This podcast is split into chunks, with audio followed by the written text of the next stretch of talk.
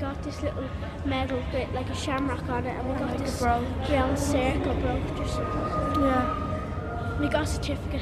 Everyone got a certificate saying that we were in the hundredth anniversary of Feis Ceoil. Were you thrilled? Yeah.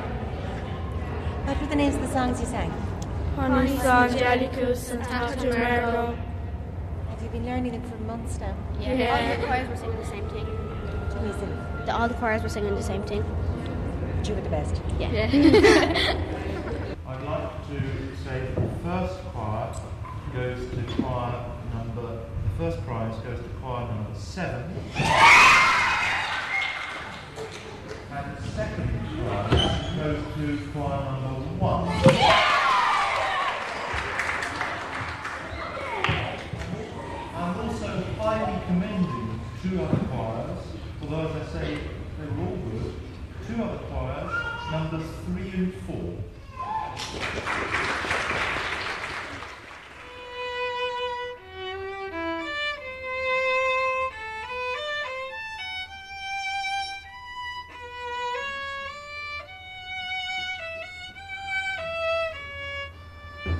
I've gone in for singing in Irish, singing in English, and piano and violin.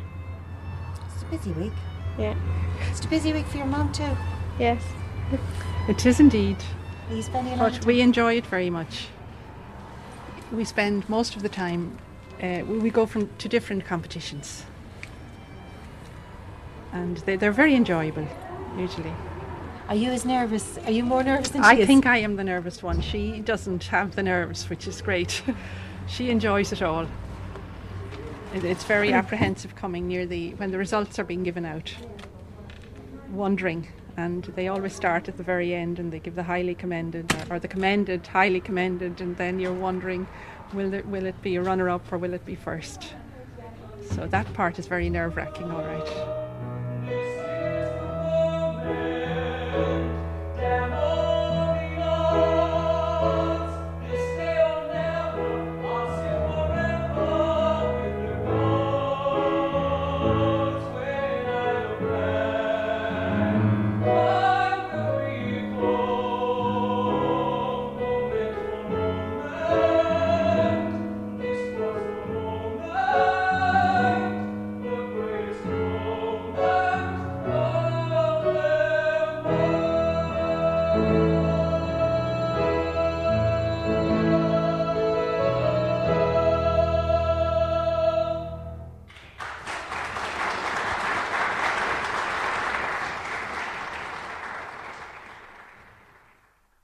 Just 100 years ago, in May 1897, the Feis Ceoil was held for the first time in the Rotunda. Then there were 417 entries for 32 competitions. In this, the centenary year of the Feis Ceoil, now in the RDS in Dublin, the numbers, says Deirdre Kelleher, director of the Feis Ceoil, have increased dramatically. This year now, we're very, very happy to say that we have well over 2,000 entries. But you see, our units are units of one, two, straight through to all the ensemble classes and orchestras, choirs, everything. So we would be talking about seven and a half thousand young musicians from first to last. It is absolutely wonderful to see them. You wouldn't believe how well behaved. I mean, it, it seems like a recipe for disaster with all of these coming together, but you wouldn't believe the atmosphere, the buzz that, that's there at the Feis Ceoil. Wonderful. Sense of achievement.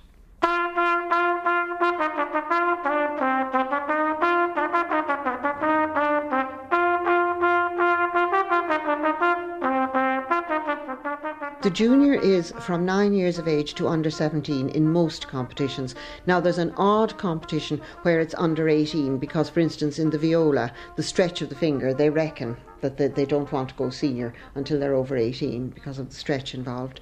But um, it, nor, it caters for uh, vocal, piano, woodwind, brass, strings. And in each of those, Am I right in this? Yes. Yes, in each of those, there are solo and ensemble classes. And um, in, and organ, of course, and a uh, lot of choirs. A lot of choirs come, and that is a really delightful day, the choirs' day, because they just they're all so fresh, and they're so young in what they present. It's really lovely. And the orchestra day, the adjudicators can never get over the orchestra day because the um, people coming up, they have such different things to present because, you know, they have to fit what they play to the people that they have in the orchestra, which is never ideal. You know, they never have the ideal balance like a professional orchestra. So they have to be very innovative, and the adjudicators are always delighted with them. Some participants are in for the feis for the first time. Others have competed several times before. Unfortunately, only a few can be winners. But one thing is absolutely certain for all of them, it's a memorable occasion. Deirdre Kelleher, Kathleen Watkins, and Bernadette Greevy have their own early memories of the feis.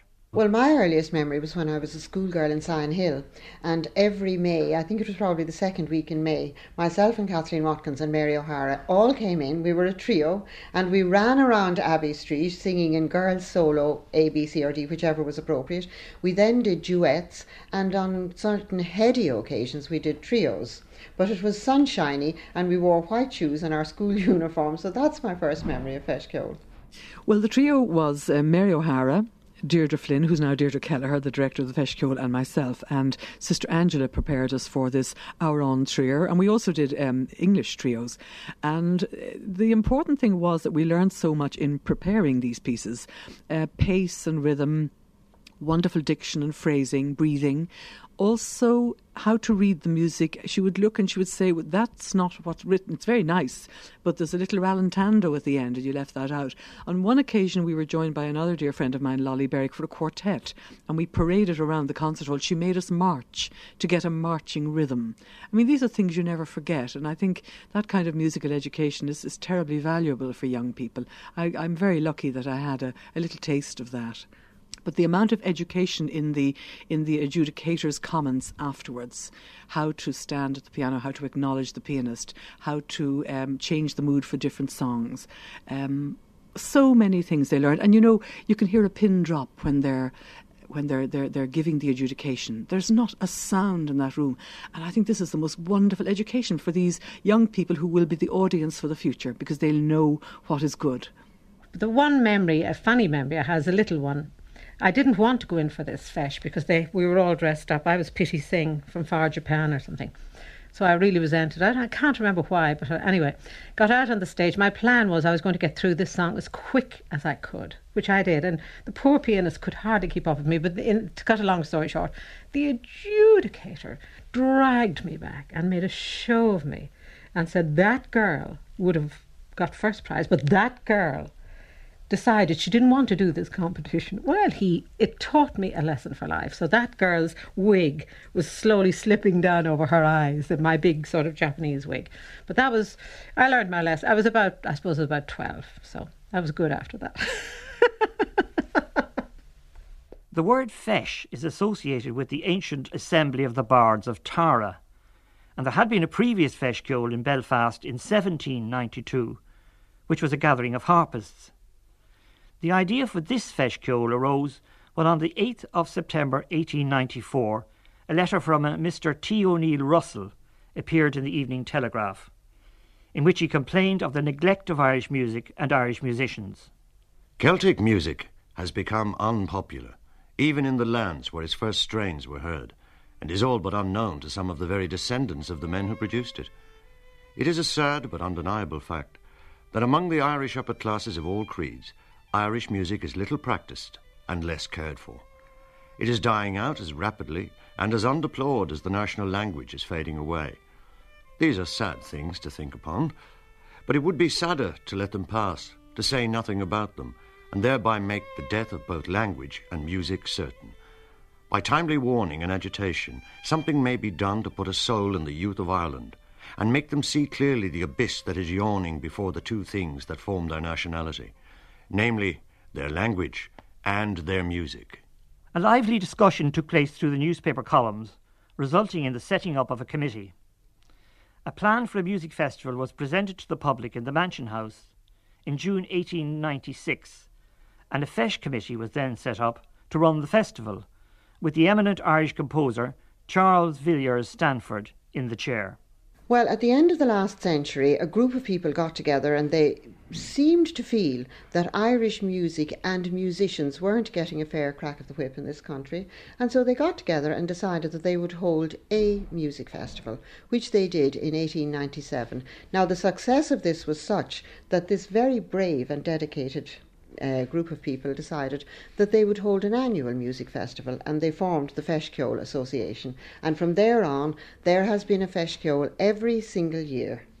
Even in 1916, when the hall was booked for e- the halls rather were booked for Easter week, and very sadly and tragically, obviously there was no Feis Ceoil, and they simply moved the competition to July. It was a most extraordinary situation.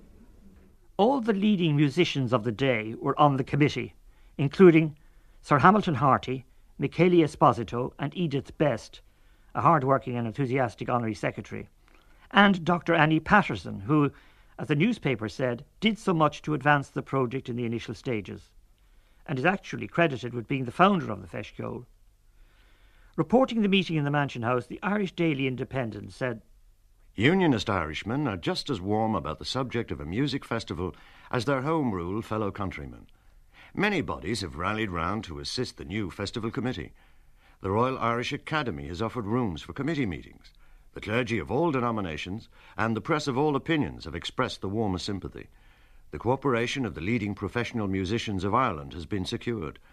Even the Irish railway companies have given liberal reductions to participants in the form of a return ticket for half the single fare, and the Welsh Eisteddfod has sent messages of encouragement and felicitations. For one thing, there were approximately 30 competitions in that in the old days, and a great many of these were for competition. Proportionately, almost half were for comp- uh, were for composition, and the others were for mostly group music, ensemble music, and group music, and rather few solo competitions. Now we have 157 performance competitions and six composition competitions, so it's all quite changed.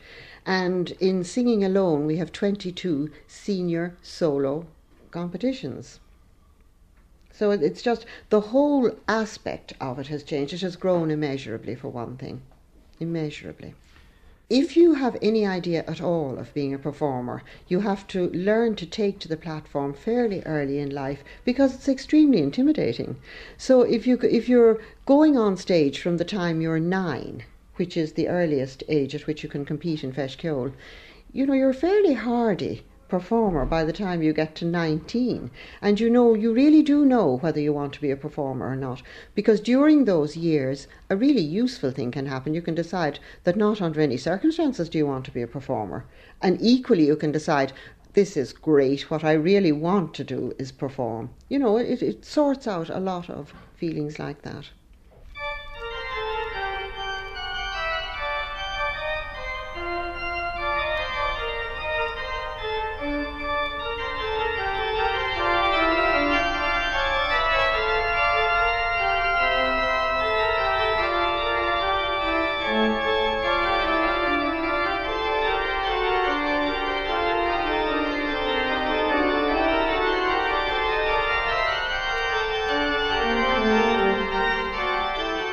The first winner of the first Feis Ceoil was Harry Shellard, who took the Senior Organ Prize. This year, 100 years later, his family has presented a centenary prize, thus giving a lovely touch of continuity. His grandson, Ken Shellard, talks about the prize. Well, it's the complete organ works of Bach, um, the sheet music, complete organ works of Bach, uh, cloth bound, gold lettering, Alan Ridout edition, uh, which is a brand new one, only just published in 1995. So it's the latest scholarship and it's superlatively well printed and beautifully laid out uh, with uh, great care taken over matters such as page turns and things like that, which can be so difficult when hands and feet are flying around already.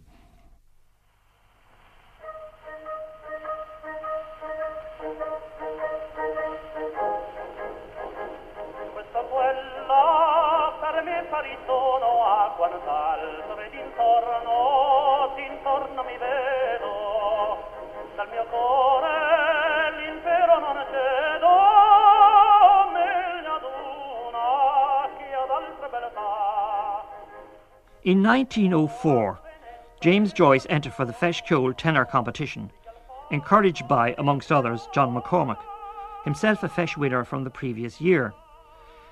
Joyce pawned some books to pay for the entrance fee. Then he borrowed money from Oliver St. John Gogarty for singing lessons and borrowed again to hire a piano. Apart from his two set pieces, he was required to sing a piece by sight. But when the piece was put in front of him, he waved it aside and strolled from the platform, as he couldn't sight read.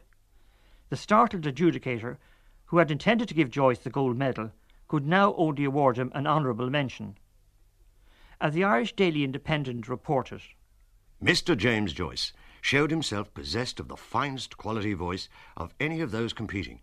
But according to the judge, Professor Luigi Denza of the London Academy of Music, Joyce lost considerably in marks owing to not attempting the piece by sight.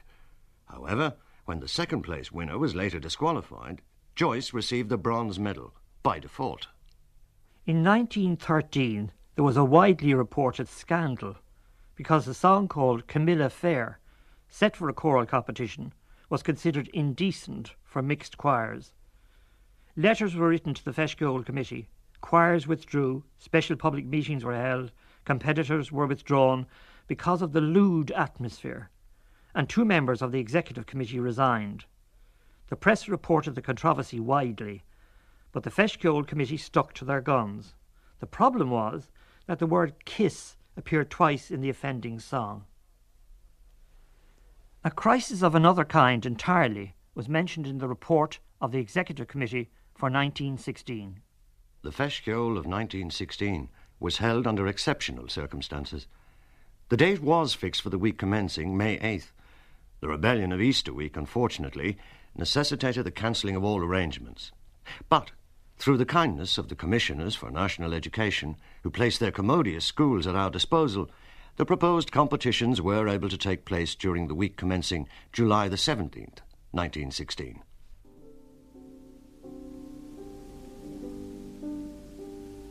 In mm.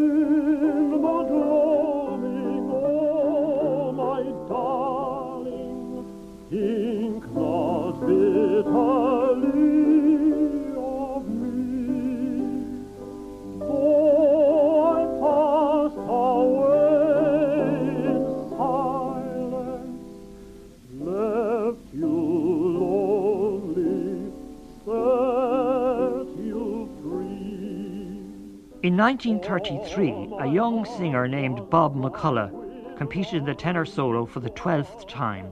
I was a runner up 11 times, 11 times over a period of about five years or six years. I was a runner up. I heard, continually heard the adjudicator saying, I've had most greatest difficulty in deciding between number 24 and number 19. But by a half a mark, I give it to number 24, and I'd be number 19. And the result was that the audience who attended the Feis Ceoil got to know me and my circumstance and how I was runner up, and they'd all be backing me to win a competition. And finally, then, uh, at the end of the run, I won the tenor gold medal in 1933. Um, I, I won it, and there was an absolute uproar in the Metropolitan Hall because they were all hoping this poor fellow McCullough would win the, the uh, a cup or something. I won the tenor gold medal in 1933, and a very well known pianist, Dorothy Stokes, was walking down Abbey Street from the Abbey Lecture Hall where she had been attending a piano competition, and she was walking down and she heard the roar coming from the Metropolitan Hall, and she said, "Rainbows won the O'Mara." I she always called me Rainbow because she said that I brought a rainbow into the room when I arrived. And poor Dorothy arrived with great delight into the Metropolitan Hall to grasp me and congratulate me on at last being a winner. Of course, I had won other things in the meantime. I had won the Denis O'Sullivan Medal, I had won the, the um, Jervis Elvis Cup, and so on. But that was the crowning moment to win the prize in 1933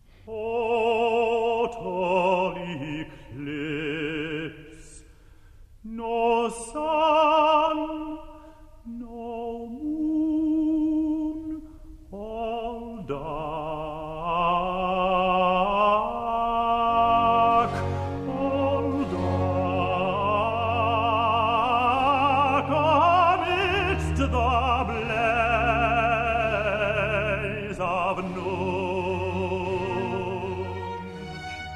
Well, I first entered for the tenor gold medal in 1928 when um, I won the silver medal. And the reason I won the silver medal and not the gold was that a most extraordinary cir- circumstance had arisen.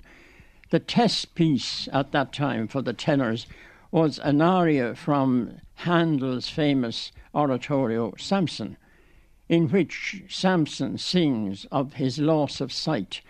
O loss of sight, of thee I most complain, O worse than beggary old age or pain, my very soul in real darkness dwells. Now that was a very moving aria, and in the middle of the competition, a man was led out onto the stage with a white stick, quite blind. He stood in the front of the platform and sang, O loss of sight, of thee I most complain, O worse than beggary old age or pain. Well, everybody in the place was in tears, and the adjudicator, I think it was Sir Richard Terry, came up on the platform at the end of the competition, in which there were about 30 competitors. He said, I don't know what you intend me to do, but he said, I cannot. I have tears in my eyes listening to that man. And if he hadn't sung well, I wouldn't have given him the medal. But he said, I give him the medal, he said, for his remarkable singing of that aria. And he said, just to ensure everything is right, I give him five marks for sight reading. A further crisis occurred in 1944 when, for the first time during the Second World War, a number of English adjudicators couldn't travel, and the competitions were judged largely by an Irish panel. One of these was John McCormack. These reports from Maxwell Sweeney from the RTE archives.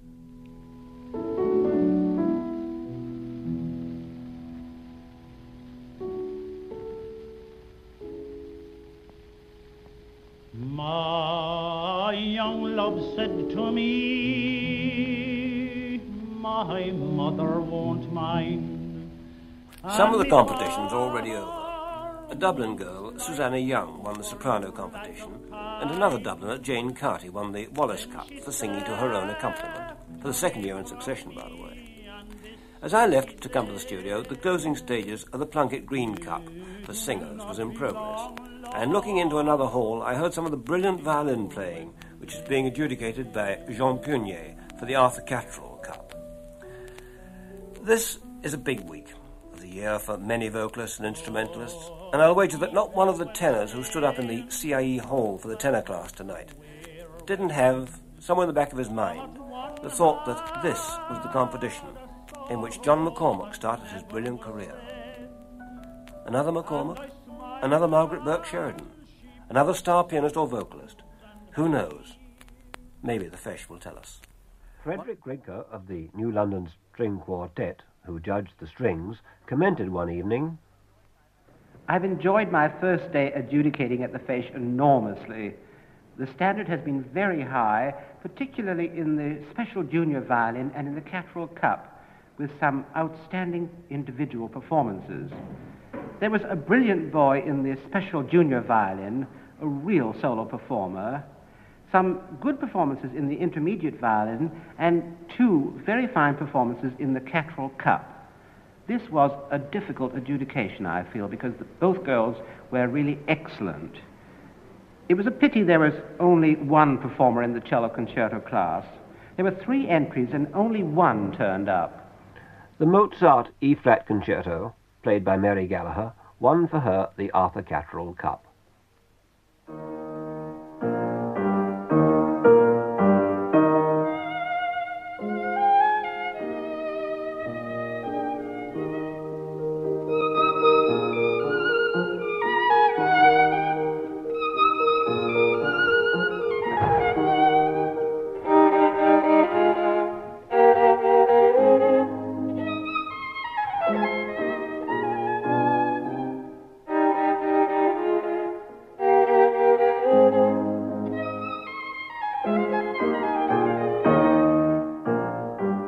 The location of the Ceoil has changed many times. The Rotunda, the ancient concert rooms, the Mansion House, and the Metropolitan Hall in Abbey Street in Dublin. In 1983, it moved to its current location, the Royal Dublin Society in Ballsbridge, with St Mary's Donnybrook, Christ Church Cathedral, and St Bartholomew's Church as additional premises. For years and years before that, it had been in Abbey Street, in Scots Church Hall, and the DCM Hall, and the Metropolitan Hall, where, in fact, in the Metropolitan, you climbed many steps onto the stage, and there was a scripture quotation behind you. You know, it was it had an atmosphere all of its own. But sadly, they they were. Um, taking down the Metropolitan Hall, I presume for office buildings or something.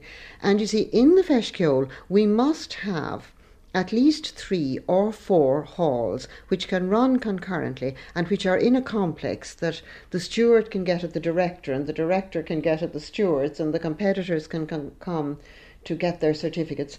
So we need a complex of halls. And um, the then director, Ronald Twelvetrees, had the brainwave of asking the RDS, and we went out in 1983. And it really is not an exaggeration to say that it has been our home ever since, uh, and really our home, because they are so good about obliging us in every way. It's incredible. I remember the days when buses used to be standing in Abbey Street. Where from? Portadown, Belfast, Armagh, Londonderry, wherever. And there they would stand, and I'd say, Oh, here's those Northerners again, and as sure as eggs they'll win the cups. There was a crowd called the Portadown Male Voice Choir, and I used to always say, Oh, here they are, the Portadown Male Voice Choir will win this win this blooming competition. And right enough they would come down and would sing magnificently. And invariably the Portadown Male Voice Choir appeared in our programmes.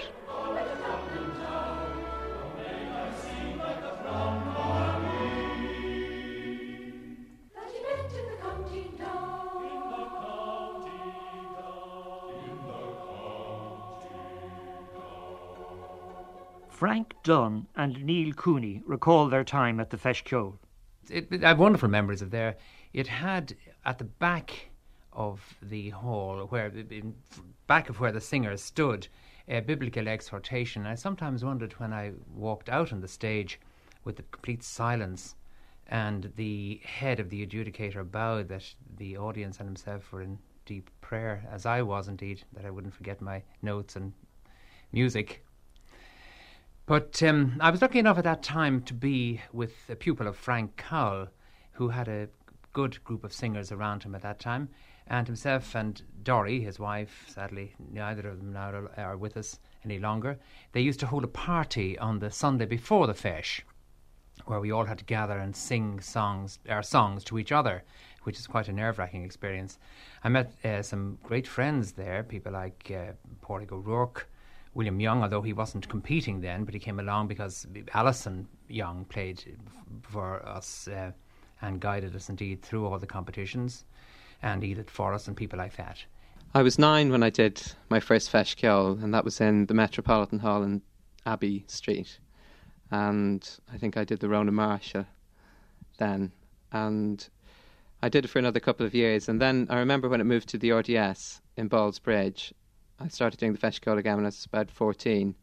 And I loved playing in the big hall on the Steinway. That was my first experience playing in a in a, f- a full size hall on the Steinway. And I did the Ceoil up until I was about 17, I think. And my fondest memory is playing um, Chopin Barcarolle. I think that was in the Huben Cup. And that was my favourite piece set for the Ceoil. In the 60s and 70s, RTE regularly broadcast recitals of various winners of Feis competitions. Jane Carty recalls one such Feis winner. The violin that Una Keogh played with when she won the Junior Violin C could nearly have found its way to the Feis on its own, for this was the third time that a person playing it has won this competition. Una is the daughter of actor Des Keogh and violinist Geraldine O'Grady, and this was the violin Geraldine used when she was Una's age. Here's Una now playing Andante Cantabile by Gluck, accompanied by Nuala Levens.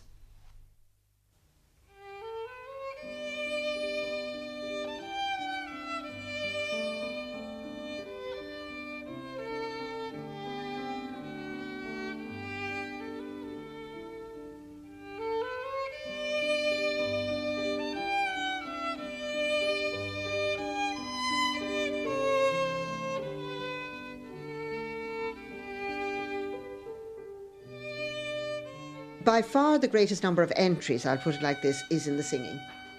By far. are in the singing. And um, the most, the one this year, which has absolutely shot through the roof, is the R&R, the Rathmines and Rathgar Cup. There's a bursary, there's a Robert McCullough bursary attached to it this year, and we normally get about 15 entries, and really not all of those perform. This year we have 54 entries. We actually have had to run on the middle Sunday of the Feis Ceoil, and nothing will happen that Sunday except the Rathmines and Rathgar Cup all day. Isn't that wonderful? And these will be uh, songs from the shows and from operettas and things like that. Absolutely wonderful. There was an unusual entry in the R&R Cup competition in 1971. A competitor in drag with many a saucy glance and coquettish gesture sang The Pest of Budapest for Maritza. He was awarded second prize. He was none other than the famous radio and television personality Kevin Hauck. This number, The Pest of Budapest from Maritza, came about. I saw a show out somewhere in Laoghaire, and I remember seeing the number. I thought, now there'd be a good number for the R&R Cup. I had competed a few years before that, and I remember winning it with um, a number, Bunthorne's aria from Gilbert and Sullivan's Patience. So I said I'd go in again, but this time it was drag, and of course nobody ever appeared in the Feis Ceoil in drag before. So, of course, you know all the little old ones with flat hats sitting in there in the evening out in the front. They nearly died when I came out because they never expected. It has never happened since, as far as I know. It never happened before that. So, of course, consternation when they heard I was actually doing this number. But actually, it's quite a funny number. And my aunt was head of wardrobe here in RTÉ at the time, Joan O'Rourke and she, of course, dressed me. So I had the very best, most beautiful gown and a fabulous wig and earrings and the whole lot. You know, just very, very funny, and great memories. I mean, I wouldn't do it now. I must have had great nerve to do it, but uh, oh, I have great memories. I mean, coming up those steps in the Metropolitan Hall, I mean, it's frightening, terrifying, but it was a wonderful hall to sing, in. the acoustics, your voice really did sound terrific, even if you didn't have a big voice. Whatever the way the acoustic was, you know, it was, it was marvellous. Really was a wonderful place to sing in. Almost every Irish performer of national or international stature for the past century has passed through the Feis Ceoil competitions. Well, of course, you you have to talk about you have to talk about Fineen Collins, who was the fourth of a very, very musical family, all of whom were very big uh, prize winners. But I mean, Fineen at the age of 17 had won not only all the junior cups, but all the senior cups and our Morris Grant bursary, which is the Cup Winners' Cup. So sadly, we lost Fineen at the age of 17. I think I was about nine when I went in first, so it would have been back in 1986, and I did the piano under 11 then, and ever since then I've been I've been going in for the Feis every year, so it's been a long time at it.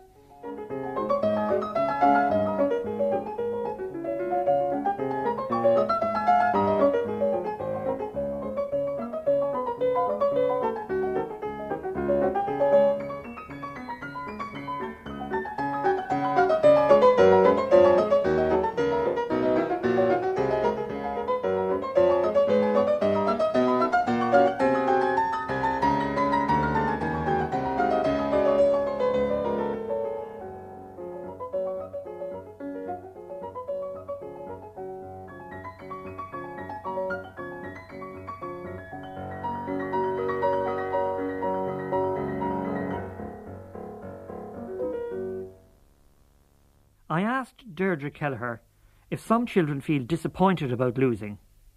At the very, the very mildest level, nobody goes in to lose, you know. But um, they learn to cope very well. And when you say, "Do you see it?" I take it that some must feel it, Niall. But I would have to say that rarely, if ever, I cannot actually think of one single time on which I have seen acute disappointment expressed. They really are admirable in the discipline with which they take both winning and losing. Of course, to me, there's nothing as bad as a bad winner. You know, a triumphal winner is a terrible thing. Again, I haven't seen it, but it would be terrible. But um, no, they're very brave. They go up with a smile pasted on their little faces and they congratulate the winner. And then God knows what happens when they get into the car to go home or the bus. But I, when you say, Have you seen? I would say, No, I have not seen uh, poor losing. I have not seen it. There is no doubt from the enthusiasm shown by all those connected with the Feis Ceoil that it will continue to serve Irish musicians well into the 21st century and beyond. So, what's next for the Feis? Well, of course, we'll have the Siemens Nixdorf Feis Ceoil Gala concert in May, and uh, that will have John O'Connor, Ronan Tynan, and Cara O'Sullivan. Now, for that night, Siemens Nixdorf take the concert hall, and it is by invitation. In June, we will have something on the 16th of June because that was the first day that any group of people sat down to talk about the possibility of having a music festival in um, 1896. So we must have something that day, and it will very possibly be an RDS orientated. It certainly, in fact, will be an RDS orientated thing. Then, of course, we have the EMCY, but mostly what we're doing is centering through to, for instance, the bursaries. We have bursaries now in every category this year, and they are going through straight through to the competitors. And that's what we're trying to do to kind of focus on the competitors this year. As development goes on, the Feis Ceoil will keep abreast of it because otherwise we could become a very uninhabited ivory tower. And we've now got to a stage of having the, the amount of entries which are almost an embarrassment in the sense that I was wondering if I, when we were programming, if we would be putting them on the roof of the RDS or out in the yard or something like this. But um, so that whatever, we do keep an eye very much, and people are very kind in that they do come to us and say, Have you thought of this and have you thought of that? And every single suggestion is taken on board and brought to the committee, every single suggestion. And some are deemed suitable and some are not deemed suitable. So we do listen. Now, this year, for instance, we have a drawing room ballad competition for men and women, and that's new. So we will, I would expect we would keep adding competitions as time goes on. Well, I help the director in the office. I'm sort of the uh, general purpose man, you know. This year also, I'm teaming up, I'm taking photographs. I'm a photographer by profession, and uh, these photographs will be used for archive purposes and maybe when we get a little bit more money, we might publish a, a centenary book. And uh, my my involvement with the Feis has been for the last 20 years, and uh, it's a sort of a, a love business for me. I have to put aside all my work for a couple of weeks and take up residence here in Ballsbridge. But um, like a lot of people in the Feis, we love it so much, and we, um, you know, we, we continue to do it as, as long as it keeps going for another hundred years, I suppose. I have to appear as president this year. And by the way, I have had the great happiness of presenting the Feis Ceoil with a gold chain for the president. And it's done in the design of the Feis Ceoil. The medal is in the design of the Feis Ceoil, and my name is the first to appear on it. It's a shame to say that in a hundred years nobody ever thought of giving a, a president's chain to the president. But this year we have it, and I will be on display with my chain round my neck. I often think to myself that if the Feis Ceoil were to go out of existence, they'd have to reinvent it. It's an absolutely essential part of musical life in this country, particularly for young people looking for a platform and looking to measure their skills against those of others. If it didn't exist, it would have to be invented. So it's very important to keep it going. I always think that that of the year that Anne Murray won, she was only 17 and she won so many senior cups. That's one. The other one is of Suzanne Murphy coming up the, the stairs to sing in the dramatic cup, to sing the aria from Joan of Arc. I think that that is maybe my most striking memory of Feis Ceoil because she just was Joan of Arc when she came there, you know. But I often think what it must be like in the day, and of course, uh, the, the Morris Grant bursary every year, which is the Piano Cup Winners' Cup, that every year, you know, the, the bursaries, the Dramatic Cup also every year, um, the Piggott Cup, the, the Harty Cup, where they sit and play a piano concerto.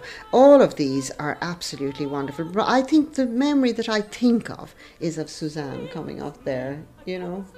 It, it, was just, it was so striking and so different from anything I had seen before.